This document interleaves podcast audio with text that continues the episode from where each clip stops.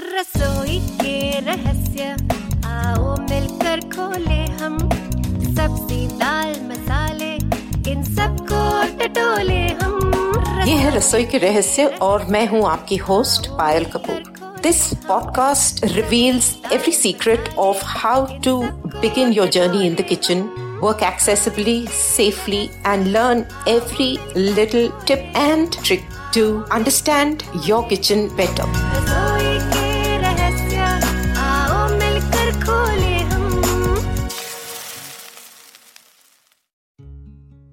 नमस्कार। Welcome to this episode of रसोई के रहस्य।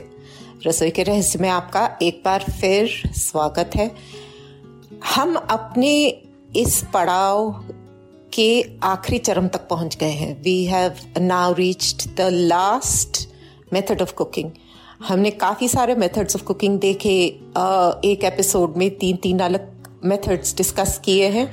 तो ये आज ड्राई हीट का ही मेथड ऑफ़ कुकिंग है और ये हमारा मेथड्स ऑफ़ कुकिंग का सबसे आखिरी एपिसोड होगा। ये मेरा सबसे फेवरेट मेथड ऑफ़ कुकिंग भी है और आप लोग सब अब तक जिन्होंने सुना है, समझ गए होंगे कि एक ही मेथड ऑफ़ कुकिंग अभी तक बचा था, वो है बेकिंग स्ट्रेंजली बेकिंग को मैंने शायद पहले भी बताया था, सेकना भी कहते हैं। हिंदी में, जिसका मतलब असल में अगर देखा जाए तो हम जो रोटी वगैरह बनाते हैं, सब उसको सेकना ही कहते हैं।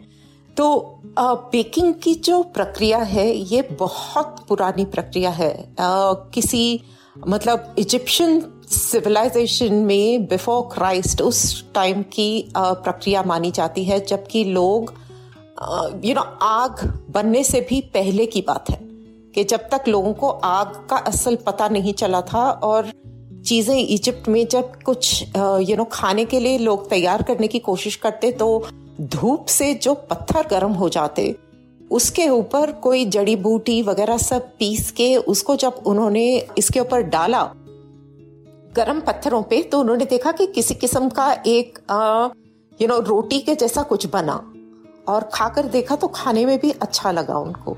लेकिन जब एक बार आग का आविष्कार हो गया when people when man learn how to light a fire तब तो चीज़ें काफ़ी बदल गई। तो basically baking dry heat method है, जिसमें कि किसी एक बंद एनवायरनमेंट के अंदर पूरी तरफ़ से गर्म हवा से चीज़ पकती है। इसमें अलग अलग किस्म के बदलाव आते हैं और अलग अलग किस्म की चीज़ें यूज़ होते हैं प्रोसेसेस यूज़ होते हैं, जिससे कि बेसिक रॉ मटेरियल का जो है फॉर्म एकदम चेंज होकर एक अलग ही नई सी चीज़ बनकर आगे आ जाती है। तो हम लोग जो देखें आजकल के ज़माने में नहीं, काफ़ी पुराने ज़माने से अगर हम देखें तो अवंस अलग अलग किस्म से यूज़ किए जा ही रहे थे। पुराने, बहुत पहले, बहुत पुराने जमाने में भी मतलब आजकल के अवंस जैसे अवंस नहीं थे, लेकिन अलग अलग किस्म के इसी तरह के बनाए गए थे, जिसमें कि गर्मी को बीच में ट्रैप करके उसके अंदर चीज़ को पकाया जाए। यहाँ तक कि यू नो गड्ढा खोद के उसके अंदर राख डालकर और पत्थर गर्म करके उसके ऊपर चीज़ को रखकर उसको पकाया जाता था। और क्या कहते हैं, जैसे टेराकोटा है फॉर इंस्टेंस लाल मट्टी जो है, वो मट्टी लेकर, मट्टी को भी यू नो कच्ची मट्टी को किसी चीज़ के इर्द गिर्द उसको पैक करके, उसको इसी तरह के गरम एक पिट के अंदर डालकर उसको पकाया जाता है। ऑलमोस्ट जैसे कि आप गमला बना रहे हो या मटका बना रहे हो जिस, जिससे भट्टी में डाल के जैसे इसको किया जाता था, उसी तरह से कई चीज़ें ऐसी भी हैं जो उस तरह से पकती हैं। अब एक जनरल धारणा है सबके मन में, एक इम्प्रेशन है सबको कि बेकिंग जो है, ये बेसिकली सिर्फ़ मीठी चीज़ों की होती है। मतलब बेकिंग करते ही हमको याद आती है केक्स हमको याद आते हैं टार्ट्स हमको याद आते हैं बिस्किट्स और कुकीज और चीज़ केक्स वगैरह अलग अलग किस्म के बहुत टेस्टी और बहुत ही टेम्पटिंग जो आइटम्स होती हैं, हमको वो सब चीज़ें याद आती हैं। लेकिन ये बात सही नहीं है। बेकिंग जो है, बहुत अलग अलग किस्म की चीज़ों के साथ होती है। बेकिंग मीट्स की भी होती है बेकिंग सब्जियों की भी होती है और बेकिंग ऑफ़ कोर्स मीठी चीज़ों की होती है। तो बेकिंग और रोस्टिंग जैसे मैंने रोस्टिंग के एपिसोड में बात किया था बेकिंग और रोस्टिंग के बीच में थोड़ी बहुत सिमिलैरिटी है। मतलब कई लोग उसको इंटरचेंजेबली यूज़ कर लेते हैं। तो इसमें जो है जनरली अगर बेकिंग और रोस्टिंग के बीच की अगर हम सिमिलैरिटीज देखें तो कहा जाता है कि बेकिंग इज़ अ प्रोसेस जो कि छोटी चीज़ों के लिए मतलब अगर आप मीट्स बना रहे हैं, उसके छोटे कट्स जो हैं वो छोटे कट्स को इस्तेमाल करने के लिए पकाने के लिए ज़्यादा अच्छा है। ना कि फुल बर्ड्स को। जैसे यूएस वगैरह में टर्की बनती है और आ, क्या कहते हैं इसको अपना रोस्टेड चिकन वगैरह बनाता है। हम लोग बनाते हैं अवंस में ऐसी बात नहीं है कि नहीं बनता यहाँ। बनता है। बट जनरली जो है अच्छी तरह से अगर किसी चीज़ को पकना होता है तो छोटे जो कट्स हैं मीट्स वगैरह के वो ज़्यादा अच्छी तरह से इसमें पकते हैं। और रोस्टिंग जो है is better to do with larger you know and full cuts of meat तो ये थोड़ा सा डिफरेंस आ जाता है, लेकिन इतना जो थियोरेटिकली ये कहा जाता है, लेकिन प्रैक्टिकली जो है लोग आज भी जिस तरह से भी मन हो, उस तरह से लोग यूज़ करते हैं। अल्टीमेटली देखा जाए तो जो काम हमारे हम प्रैक्टिकली कर पाए और उसमें हमारा जो है एंड गोल मीट हो जाए, बस उतना हमारे लिए काफ़ी है, उससे आगे हमको क्या करना। So that is what is important तो बेकिंग में बेसिकली अगर देखें तो जो सेवरी आइटम्स हैं सेवरी आइटम्स हो या मीठे आइटम्स हो, जो भी हो, उसमें कुछ बेसिक इंग्रेडिएंट्स हैं जो कि हम हर वक्त सुनते हैं। एक है आटा, मैदा, किसी भी किस्म का फ्लावर हो, फिर कोई ना कोई लिवनिंग एजेंट होता है मतलब राइजिंग एजेंट जो होता है, जैसे बेकिंग सोडा हो बेकिंग पाउडर हो ईस्ट हो, पानी हो, दूध हो या और किसी किस्म का लिक्विड हो। फैट हो, किसी भी किस्म का, चाहे जो भी किस्म का फैट हो, तेल हो, घी हो या मक्खन हो, जो भी यूज़ किया जाता है, वो हो, अंडा हो। So these are basically a few things जो कि किसी भी किस्म की बेकिंग में कॉमन चीज़ें हैं। चाहे वो आप सेवरी बना रहे हो, नमकीन चीज़ बना रहे हो, या आप फिर मीठी चीज़ बना रहे हो।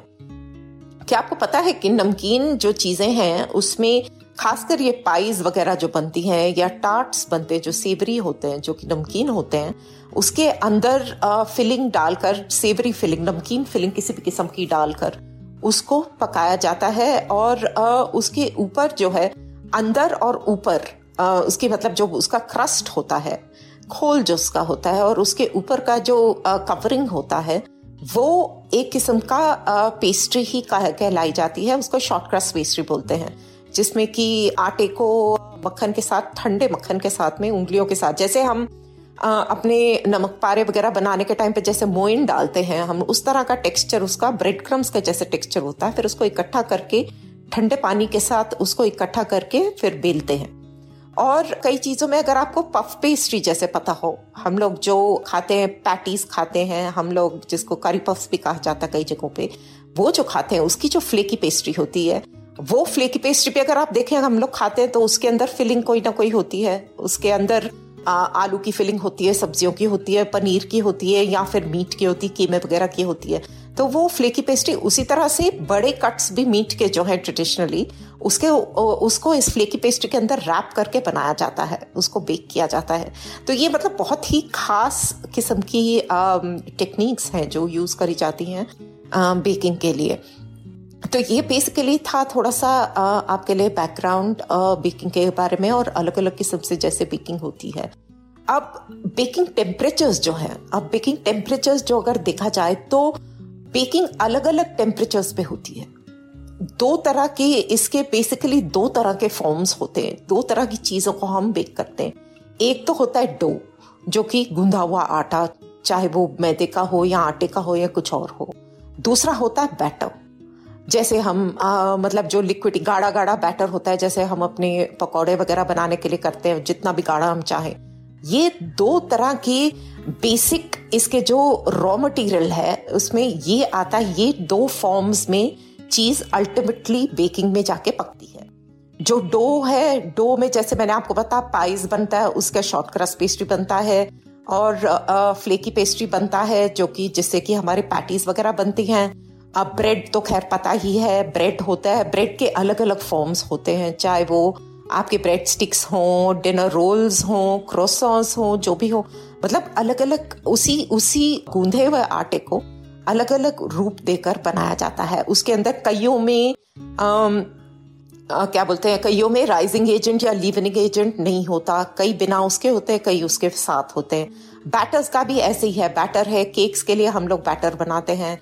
और अलग अलग बिस्किट के लिए भी कई बिस्किट्स हैं जो बैटर जैसे थोड़ा गाढ़ा गाढ़ा बैटर बनता है मैकरून्स वगैरह होते हैं या फिर डोज में आपके कुकीज वगैरह और आ जाती हैं।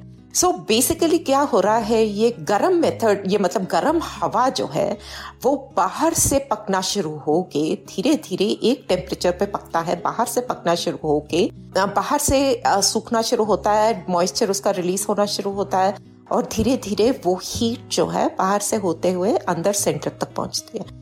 तो इसको करने में, इस प्रक्रिया में क्या होता है कि बाहर से जो पकना शुरू होता है, वहाँ पे हमारा दोस्त जो हम अब तक दो तीन बार डिस्कस कर चुके हैं मायाड रिएक्शन फिर से होता है, जिसमें कि स्टार्चेस और शुगर्स वगैरह सब अपना फॉर्म चेंज करना शुरू कर देती है कलर चेंज करना कैरमलाइजेशन शुरू हो जाता है, जिससे कि उसका रंग गाढ़ा होते होते और जब तक वो अंदर पहुँच के अंदर पकता है, तब तक बाहर तक, बाहर का मतलब फॉर्मेशन उसकी हो चुकी होती है। और अंदर उस गर्मी से पकते पकते चीज़ आपकी अंदर से सॉफ्ट और मॉइस्ट रहती है, जबकि बाहर वो रंग बदल जाता, गाढ़ा हो जाता है, उसका टेस्ट भी चेंज हो जाता है। तभी आप अगर ब्रेड वगैरह देख के जब आप ब्रेड काटे तो ब्रेड के जो बाहर जो जो इसकी एजेस हैं ब्रेड के, आप उसमें उसमें देखें तो वो ज़्यादा सूखे होते हैं बनस्बत उसका जो सेंटर है सो इसलिए कई लोगों को जो उसके एजेस नहीं पसंद है, वो लोग काट देते हैं बट उसका स्वाद ही और होता है। वो सूखा, सामने ब्रेड के जो पहले दो स्लाइसेस सामने का स्लाइस और पीछे का स्लाइस वो ज़्यादा सूखा होता है, क्योंकि ये पूरा जो रिएक्शन है उससे बाहर से चीज़ पहले पक जाती है और धीरे धीरे पकते पकते अंदर पकती है। ना द टेम्परेचर्स अब टेम्परेचर्स में क्या होता है कि कई इट डिपेंडिंग ऑन क्या चीज़ पक रही है। Whatever you are planning to cook what is the final motive और फाइनल आपका क्या टेस्ट है और आपका प्रोडक्ट कौन सा है उसके हिसाब से टेम्परेचर्स अवन में होते हैं। ज़्यादा करके जो है ये आ, जो भारी केक्स होते हैं जो बैटर्स हैं या ब्रेड्स हैं ये ये सब जो चीज़ें हैं एक मॉडरेट टेम्परेचर पे पकाई जाती है लो से मॉडरेट टेम्परेचर होता है। तो उससे क्या हुआ कि जब ये टेम्परेचर पे चीज़ें बननी शुरू, चीज़ें पकनी शुरू होती हैं तो वो धीरे धीरे होते होते फिर वो बढ़ता है। बाहर से धीरे पकता है तो मतलब बाहर से नहीं तो क्या अगर आप हाई कर देंगे तो बाहर से तो वो चीज़ पक जाएगी। लेकिन जब तक उसके अंदर से पकने की तक, पकने की नौबत आएगी, तब तक बाहर का जल जाएगा आपका पूरा। तो इसीलिए depending on what you're planning to cook और आपकी रेसिपी क्या कहती है उसके हिसाब से आप अपना टेम्परेचर सेट करते हैं। कई जगहों पे आ, आप टेम्परेचर काफ़ी हाई भी यूज़ करते हैं। अब लेट्स से आपकी कुकीज जैसे बना रहे हो तो कुकीज में टेम्परेचर जो है केक्स और ब्रेड्स वगैरह के हिसाब से हाई होता है बिकॉज़ उसका कुकिंग टाइम कम होता है और उसका जो बैटर है वो जल्दी पकता है। उसके सॉरी डो है या बैटर उसका जो भी है, वो छोटे पीसेस होते हैं और वो फटाफट पकता है। और दूसरी अलग अलग किस्म की ब्रेड्स आजकल बनाई जाती हैं तो वो ब्रेड्स में भी जिसमें फैट कंटेंट ज़्यादा होता है, वो चीज़ जो है एक मॉडरेट आराम से टेम्परेचर पे पकना ज़रूरी है, जिसमें फैट कंटेंट कम से ना के बराबर होता है, उसको आप हाई टेम्परेचर पे पका सकते हैं क्योंकि वो हाई टेम्परेचर पे सूखा होता है और वो जल्दी पक जाता है। अब कुछ और चीज़ें होती हैं जो कि आपको सिर्फ़ ब्राउनिंग करनी होती है जिन चीज़ों को, उनको आप और भी हाई टेम्परेचर पे कर सकते हैं। जैसे बेकिंग में और क्रिस्पिंग वगैरह भी होती है। अब जैसे कई चीज़ हमने बनाई लेट से हमने व्हाइट सॉस लेके बेक्ड पास्ता बना लिया, आपने या बेक्ड वेजिटेबल्स बना ली उसके ऊपर आपने ब्रेड क्रम्स डाल दिए और आपने आ, आ, क्या कहते हैं ये डाला। कई लोग उस पर चिप्स वगैरह पोटेटो चिप्स भी उसको ना क्रश करके वो डाल देते हैं या चीज़ हमने डाला। तो बेसिकली उसमें हमको क्या करना है उस उसमें अब उस चीज़ को हमको सिर्फ़ ऊपर से आ, उसका कलरिंग करना है। कैरमलाइजेशन उसका मायाड रिएक्शन उसका निकालना है और उसको क्रिस्प करना है ऊपर क्रस्ट बनाने के लिए। तो इस चीज़ के लिए हम टेम्परेचर एकदम हाई रख के फटाफट वो चीज़ कर सकते हैं। या फिर आ, हमको जैसे अगर आ, समोसे वगैरह भी आजकल तो समोसे कटलेट सब कुछ लोग अवन में बनाते हैं। तो उसमें अंदर चीज़ें जो है ऑलरेडी पकी हुई होती है। तो क्या पकना होता है कि सिर्फ़ उसका खोल पकना होता है? तो ऐसे में आप टेम्परेचर कंपैरेटिवली हाई रख सकते हो। सो इट बेसिकली डिपेंड्स कि आप जितना जलाइए पफ पेस्ट्री है जैसे आपका ये कारी पफ्स वगैरह जो है, वो उसको अगर आपका सिर्फ़ आपको उसको एम्प्टी खोल को आपको अगर अपने वो करना है, उसको पफ करना है तो काफ़ी तेज टेम्परेचर पे उसको कर सकते हो। एक और चीज़ जिसका ध्यान रखना बहुत ज़रूरी है, वो है कि आपके अवन में आपका बेकिंग रैक जो है, आपका किस जगह पर है? अगर बहुत ऊँचा रहेगा तो ऊपर से, ऊपर की गर्मी से वो बहुत जल्दी चलेगा तो नीचे उसको थोड़ा बोलते हैं कि नीचे से थोड़ा सा मतलब मिडिल से थोड़ा नीचे। एकदम बीच में ना हो, बीच में से भी थोड़ा सा नीचे अगर अगर वो है तो वहाँ पर ज़्यादा करके that is the best space to do all your baking चाहे आप उस पर बेकिंग ट्रे रखें, या बेकिंग टिन रखें, या बेकिंग शीट रखें, या किसी भी किस्म की चीज़ रखें, जो भी चीज़ आप इस्तेमाल कर रहे हैं that is a better temperature to use and अगर आप जैसे हाई हीट पर कुछ चीज़ को जल्दी अगर करना चाहते हैं तो उसको आप थोड़ा सा ऊँचे रख सकते हैं। अब ये हो गई हमारी बेसिक इन्फॉर्मेशन अब सबसे इंटरेस्टिंग चीज़ आपको बताऊँ कि ये क्या आपको पता है कि जब किसी भी चीज़ की बेकिंग होती है, इसमें नौ तरह के प्रोसेसेस होते हैं किसी भी चीज़ को पकाने के लिए। It takes nine different reactions because what is necessary what like we set के what is baking baking is a chemistry because इसमें अलग अलग तरह के रिएक्शंस अलग अलग एजेंट से अलग अलग इंग्रेडिएंट से रिएक्शंस गर्म जो हवा है चारों तरफ़ से, उससे अलग अलग तरह के केमिकल रिएक्शंस होते हैं। तो इसलिए इसमें आप और किसी में चाहे कुछ भी करें, लेकिन आपके बेकिंग के जो रेसिपीज़ हैं, बहुत ही प्रिसाइज और बहुत ही क्लियर होनी चाहिए। Like this Sochcast tune in for more with Sochcast app from the Google Play Store तो अब मैं आपको बताती हूँ कि ये नौ प्रोसेसेस क्या हैं, जो कि आपके फाइनल बेकिंग प्रोडक्ट का शेप देते हैं। पहली चीज़ है गैसेस फॉर्म होती हैं। सो विच मीन्स के आप as you start baking baking करते करते कार्बन डाइऑक्साइड स्टीम वगैरह रिलीज़ होती है। क्योंकि जैसे हमने जांचा, आपके बेकिंग में बैटर है बैटर है मतलब उसमें पानी या कोई लिक्विड है स्टीम है आपका अगर डो है तो डो के अंदर भी आपने पानी डाला आटा आ, आटा आपने जब गूंदा है कुछ किया है तो उसके अंदर भी लीवनिंग एजेंट भी है। आपने यीस्ट डाला या आपने बेकिंग सोडा बेकिंग पाउडर कुछ डाला उसको फुलाने के लिए। तो उसके अंदर क्या हुआ जब ये राइस हुआ तो उसके अंदर ऑटोमेटिकली हवा के पॉकेट्स बन गए। और आप उसको गर्म करने को डालेंगे तो हवा के पॉकेट्स में से कार्बन डाइऑक्साइड उठेगा। और कार्बन डाइऑक्साइड और स्टीम दोनों तरह के उसमें मतलब बेसिक उस प्रोसेस में ये फॉर्म होना शुरू हो जाएगा। उस उन्हीं गैप्स को लेकर। नेक्स्ट प्रोसेस जो होता है कि गैसेस ट्रैप हो जाती हैं। अब आपको पता है कि उसमें प्रोटीन है ग्लूटेन है आ, अंडे में प्रोटीन है। तो ये जो है जब ये पकना शुरू होता है आपको पता है केक आप देखते हो तो अंदर एक जाली सी होती है। वो जाली जो है ग्लूटेन की वजह से या और अंडा वगैरह डालने की वजह से ही बनती है। सो so, वो ट्रैप हो जाती है आपकी गैसेस उसमें ट्रैप हो जाती है। उसकी जो जाली होती है ग्लूटेन की और अंडे वगैरह की जाली उसके अंदर ये आ, आपका एकदम ट्रैप हो जाता है। उसके बाद जो होता है वो आपका जो स्टार्च है जो भी स्टार्च उसमें यूज़ किया गया मैदा है आटा है या जिस तरह का भी कोई चीज़ स्टार्च जो यूज़ किया है वो स्टार्च जेलिटनाइज होना शुरू हो जाता है। अब वो जेलेटनाइज होना शुरू क्या होता है कि ग्लूटेन अगर आप देखें तो अगर मैदा वगैरह डाले तो उसमें लेस लेस सी बन जाती है।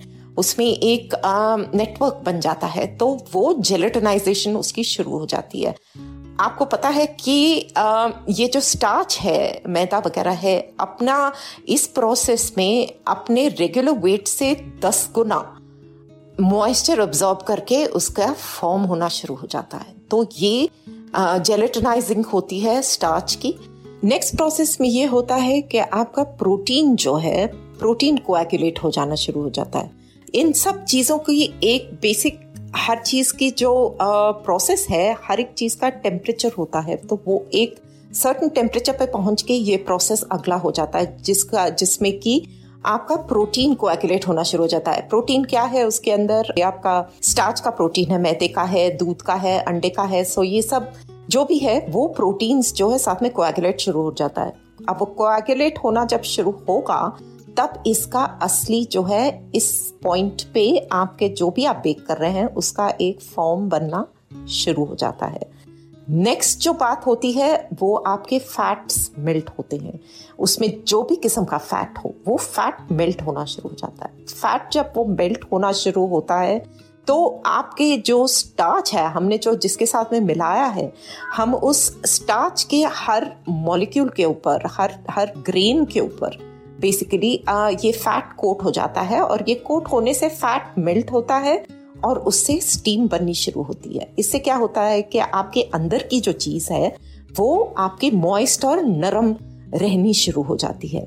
नेक्स्ट जो होता है, अब इतना सब कुछ हो गया तो अब पानी इवेपरेट होना शुरू हो जाता है। उसके अंदर जो भी पानी है, जो जो भी मतलब स्टीम बन के ये सब चीज़ें आगे अब उड़नी शुरू हो जाती हैं। तो धीरे धीरे अब क्या हो रहा है ये सब खत्म होना शुरू हो रहा है तो आपका अपने आप ये चीज़ फॉर्म लेना शुरू कर रहा है। आपका बेकिंग धीरे धीरे खत्म होने पे आ रहा है।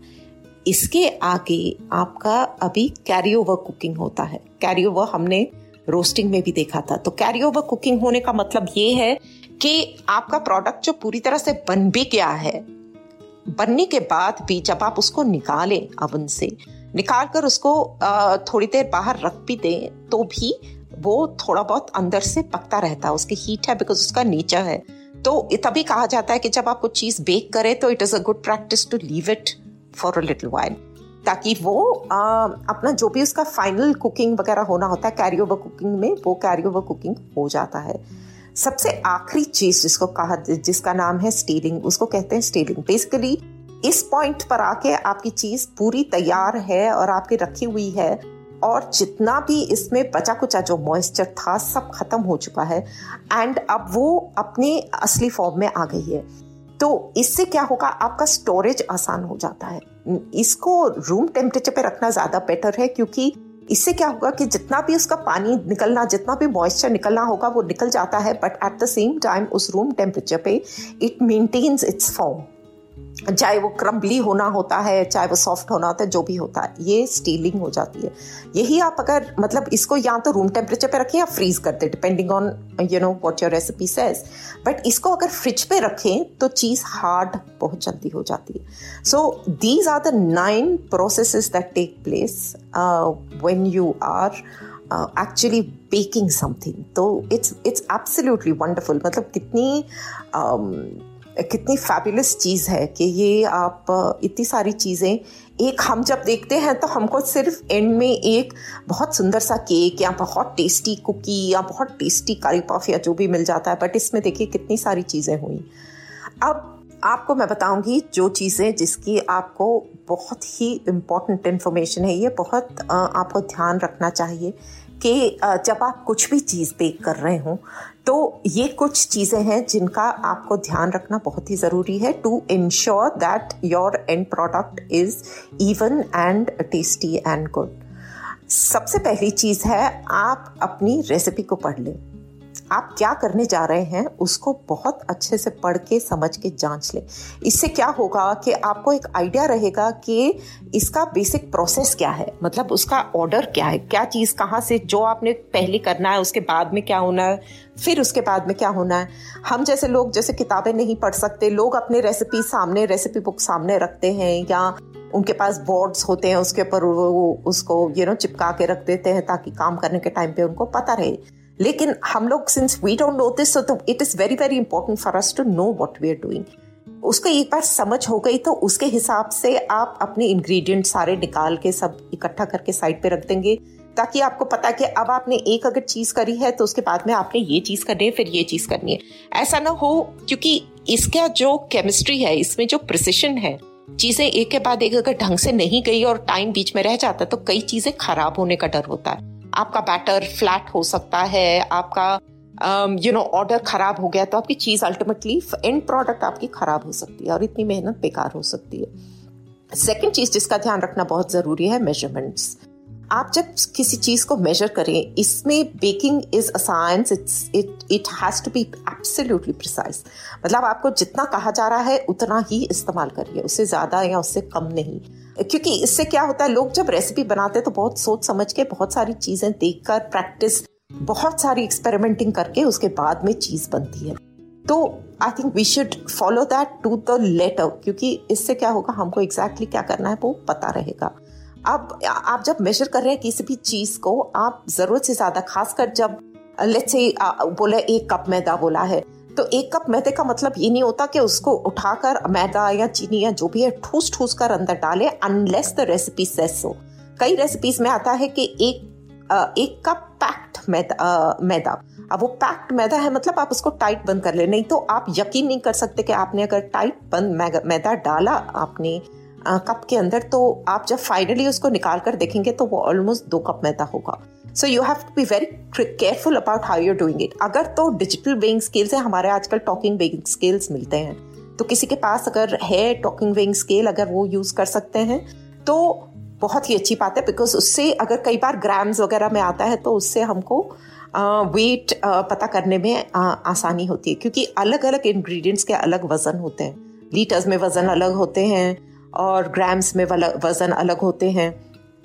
जनरली बोलते हैं कि मिली मिलीलीटर्स और ग्राम्स के अगर अपने पास है तो कई बार अगर एमएल में हमारे पास कप अगर है और उसको हमको ग्राम सॉरी अगर ग्राम्स का कप है और उसको एमएल में करना है तो जो आपका एक कप है, एक कप से आप अगर दो टेबल स्पून ऊपर किसी चीज़ को डालें तो वो एमएल में हो जाता है मिलीलीटर्स में हो जाता है कन्वर्जन वो हम आगे जब बात करेंगे तो वो मैं अलग अलग चीज़ें आपको सब बताऊँगी. नेक्स्ट चीज़ जो बहुत ज़रूरी है is the temperature of your ingredients आप अगर देखें तो कई जगहों पर आपको कहा जाता है bring ingredients at room temperature ना रूम टेम्परेचर पे लाना ज़रूरी इसलिए है कि अलग अलग कंसिस्टेंसीज होती हैं अलग अलग नेचर है अलग अलग प्रोडक्ट्स का. आप जो भी इंग्रेडिएंट्स यूज़ कर रहे हैं, चाहे वो मैदा हो, चाहे वो दूध हो, चाहे वो अंडा हो, चाहे वो मक्खन हो, या जो भी यूज़ कर रहे हैं इन सब का जो बेसिक कंसिस्टेंसी है और बेसिक नेचर अलग है। अगर सब चीज़ को हमको इमल्सिफाई करके मिलाकर एक होमोजेनस बैटर बनाना है या एक ऐसी चीज़ बनाना है जो कि अच्छी तरह से मिल जाए तो उसमें हमको इंश्योर करना है कि यूज़ करने से पहले घंटा, दो घंटा पहले हम ये चीज़ें निकाल कर बाहर रख दे ताकि ये रूम टेम्परेचर पे आ जाए। अब एक ट्रिक ये है कि बाई चांस आपने कुछ निकाला, अंडा निकाला और सडनली आपको यू नो कुछ करने का ज़रूरत पड़ गई और आपने अंडा निकाला था, एक अंडा ठीक नहीं निकला, आपने दूसरा निकाला लेकिन वो फ्रिज से निकाला है तो उसको पानी थोड़ा सा गर्म करके, गर्म पानी के अंदर डाल के बेसिकली उसका टेम्परेचर नीचे करके आप करेंगे तो आपको करने में ज़्यादा आसानी होगी। नेक्स्ट चीज़ जो है, उसमें हमको अपने अवन का टेम्परेचर देखें। अब अलग अवन्स अलग टेम्परेचर्स अगर वो 150 डिग्रीज कहता है तो ये मतलब नहीं है कि आपके अवन में टेम्परेचर 150 डिग्रीज ही होगा। अब जैसे मेरा अवन है, मेरा ओ जो है, उसमें अगर मुझे 180 डिग्रीज क्योंकि मैंने देखा, पहले 180 डिग्रीज एग्जैक्ट करके मैं जब चढ़ाती, कुछ भी चीज़ अंदर डालती केक बनाने को तो वही होता कि बाहर से केक ज़्यादा हो जाता पक जाता और ऊपर क्रैक्स आ जाते और उसके अंदर जो है चीज़ कच्ची रह जाती जिसकी वजह से मुझको कुछ और देर उसको अंदर रखना पड़ता है उसमें पूरी चीज़ खराब हो जाती है। तो मैंने तब रियलाइज़ किया कि 180 डिग्रीज जब वो कह रहे तो 180 डिग्रीज में मेरा अवन जो है ज़्यादा गर्म हो रहा है। So I brought it down to 160 degrees अब मैं 160, 150, 160 के बीच में बनाती हूँ और चीज़ एकदम ठीक बनती है। तो ये एक दो बार करके टेस्ट करना पड़ता है कि आपके अवन में कितने टेम्परेचर का फ़र्क है। वोल्टेज में भी फ़र्क होता है, हमारे देश में वोल्टेज वगैरह का भी फ़र्क होता है तो उसमें भी अगर आप संडे को बेक करेंगे तो आपकी चीज़ ज़्यादा, आपका वोल्टेज हाई होगा। ये सब चीज़ें मैंने देखी हुई है, खुद की आजमाई हुई है, इसलिए मैं कह रही हूँ।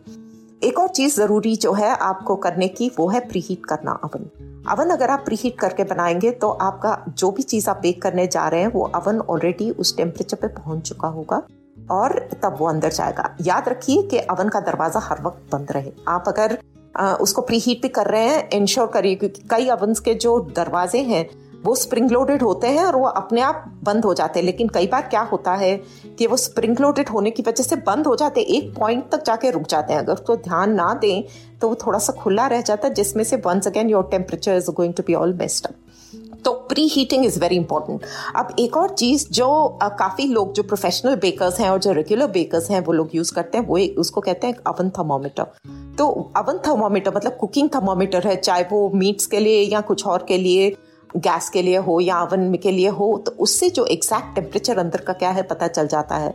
मैंने पता किया था तो जो यूएस वगैरह में जो है, ये टॉकिंग थर्मोमीटर्स ऐसे वाले भी मिलते हैं कुकिंग थर्मोमीटर्स जो होते हैं. तो असल में अगर आपको पता करना है तो आप अपनी जो भी चीज़ बेक कर रहे हैं उसके अंदर अगर थोड़ा सा अपना ये थर्मोमीटर डाले तो आपको एग्जैक्ट टेम्परेचर जिस पे वो चीज़ बेक हो रही है पता चल जाता है। अगर नहीं है तो हमको फिर अंदाज करके हमको देखना पड़ता है कि क्या हमारे लिए काम करता है। तो ये आपका अवन आ, का टेम्परेचर हुआ जो आपको आ, बहुत इसको ध्यान रखना है। Ultimately the last thing but also something that is extremely vital is how you mix something आप जेंटली कंबाइन किसी चीज़ को अगर बोला जाता है मतलब जेंटली कंबाइन करना है, या उसको beat till light and fluffy बोला जाता है तो beat till light and fluffy कभी भी किसी चीज़ को ओवर मिक्स करना जो है बहुत गलत बात है, क्योंकि इसमें हम क्या कर रहे हैं, हम एरिएशन दे रहे हैं हर चीज़ को। एयर इनकॉपरेट कर रहे हैं। अपने बीटिंग वगैरह से क्या हो रहा है? आपका अंडा और आपका चाहे वो जो भी लिक्विड है फैट है, जो भी है और मैदा वगैरह सब मिल के उसमें आप एयर के होल्स बन रहे हैं आपका उसके अंदर। तो ये this air incorporation is extremely important to ultimately give it the light and fluffy texture अगर ज़रूरत से ज़्यादा उसी चीज़ को आप बीट करेंगे तो वो चीज़ टेंस और भारी हो जाएगी और आपका केक फ्लैट बैठ जाएगा। तो इसको बहुत ज़रूरी है। जब आपको बोला जाता है कि आप इसको लाइटली बीट करके, उसके बाद आप जब आटा डालेंगे या मतलब मैदा वगैरह जो भी डालते हैं ड्राई इंग्रेडिएंट्स डालते हैं, उसको हल्के हाथ से उसको मिक्स करें।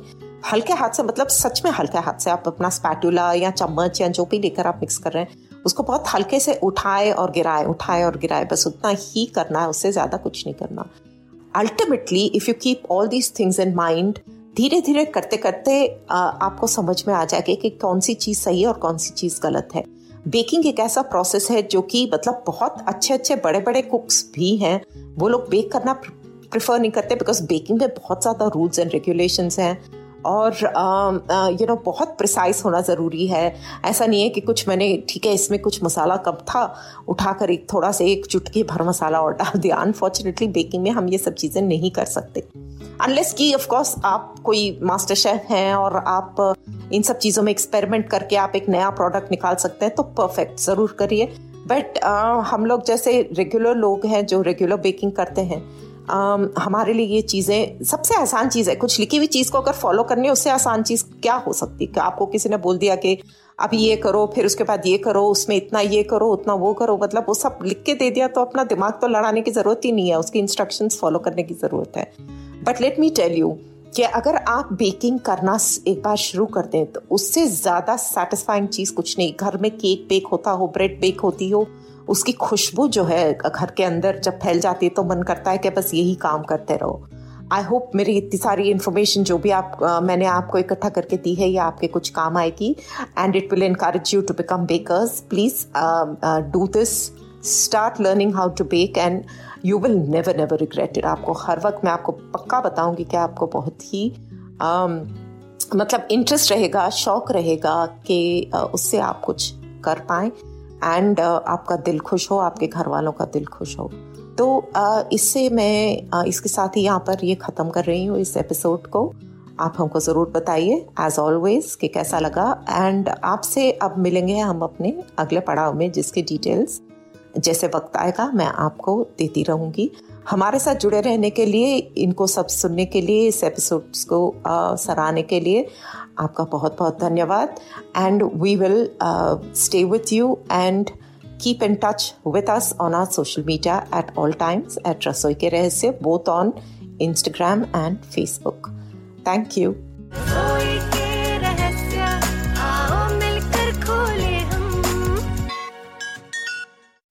आशा करते हैं कि आपको ये सोच कास्ट बहुत पसंद आया। अगर कुछ कहना है इसके बारे में तो लिखकर बताइए हमें अपने फेसबुक और इंस्टाग्राम पेज पर सोच कास्ट ढूंढिए। अगर आपको अपनी सोच दुनिया को सुनानी हो तो सोच कास्ट करो। सोच कास्ट